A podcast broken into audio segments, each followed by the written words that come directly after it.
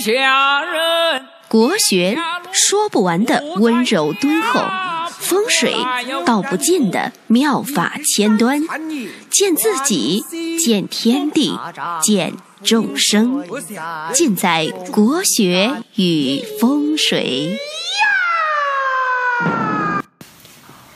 各位亲爱的听众朋友们，大家晚上好，我是罗云广志。今天呢，我想给所有的朋友，特别是一些女性朋友来聊一聊婚姻。这也是我想对很多朋友一直想说的一些话吧。婚姻呢，它是一个大话题，几乎每个人呢都会去经历婚姻。除了一些奉行单身的一些人士，所以每个人呢都有自己的爱情故事，以及婚姻的结局。那故事版本多了，这里面就有各种各样的角色。我因为职业缘故啊，见证了太多的悲欢离合、爱恨情仇。如果说要我来编这些爱情肥皂剧啊，我肯定不次于琼瑶。那在八字预测这个体系里面啊，其实现代社会的婚姻关系啊，是对八字理论一种强大的挑战。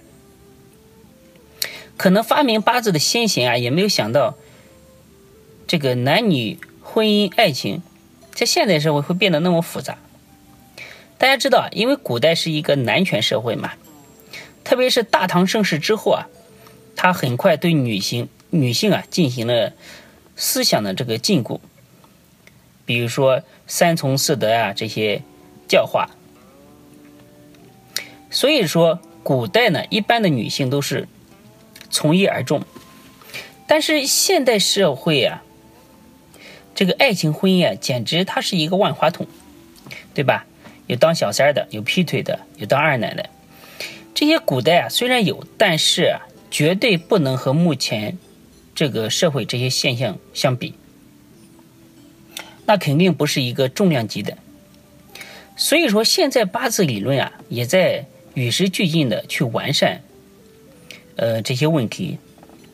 那看的多了，还是那句老话：幸福的人啊，他几乎啊，他都是相似的；而不幸的人啊，却各有千秋。这个社会呢，终究是多了一些物质，让人目不暇接。终究呢，无法摆摆脱艳羡的心理和嫉妒的眼神，所以呢，躲在宝马里面哭泣啊，也变得是一种炫耀的资本。但是呢，哭泣和泪水啊，终究预示着悲剧的下场。在名利场里面追逐爱情啊，犹如抱薪救火，心不尽，火不灭。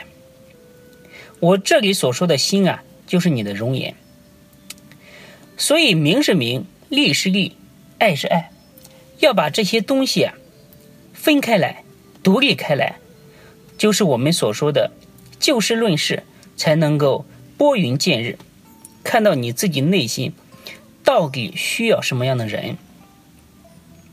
还有呢，最重要的独立就是自己人格的独立，绝对不可以做一个附庸之物。这些年呢，见过收获了自己幸福的人，他们的相似点在哪里呢？一般来说啊，他们有这些共性。第一个，这些人呢，他们有自己的事业和圈子，有自己的工作、事业和圈子呢，可能并不代表能赚多少钱，但是它的意义很重大，就是说。你可以很傲气的对全世界说：“你能养活得了你自己，你有这个本事，你人格独立。”那一片草很难称之为风景，但是，一棵独立于沙漠的树却可以吸引无数的摄影者去拍它。独立就是美嘛，这种美通常来说就能够吸引到和你一样独立。和强大的人。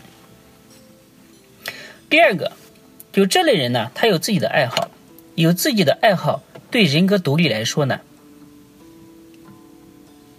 它是一种巨大的滋养。正所谓无事生非嘛。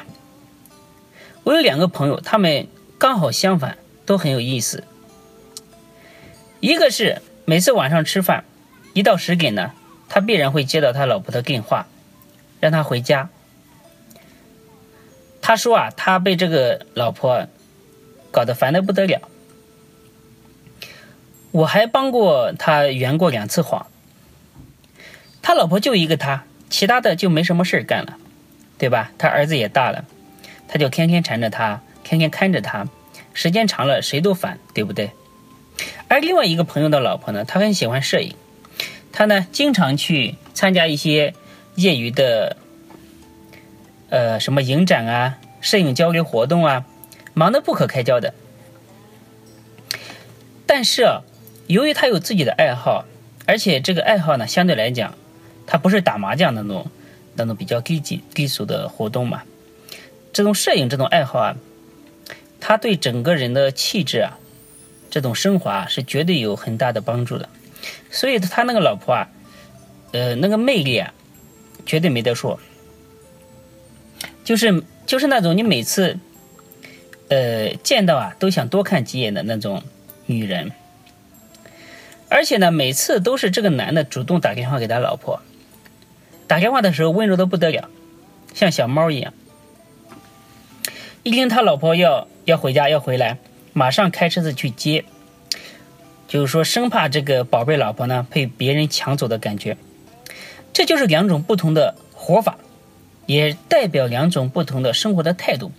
大家呢可以自己去品味其中的奥秘。一个是追着，一个是吸引，其中的高低马上就能分别出来。那这些这群人的第三个特点呢，就是说，他们不断的成长和改变。所有的人都要去成长和改变，不要说在爱情世界里面，就是在职场的竞争里面，没有改变就意味着被淘汰。但是很多人是一成不变，以不变应万变。大家知道，人是一种追逐新鲜的一种动物。那你不变，就会被善变所淘汰。那婚姻的失败呢？更多的它是惯性的一种产物。那有一个女的找我批八字，说到伤心处啊，在我的对面哭得梨花带雨的，看着也蛮心疼嘛。就说骂他的前任怎么白眼狼，啊，然后这一任呢又怎么样对不住他。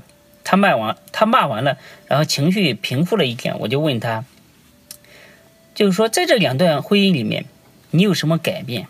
如果你没有改变，其实呢，结果都差不多，只是说你多过手了一个男人而已。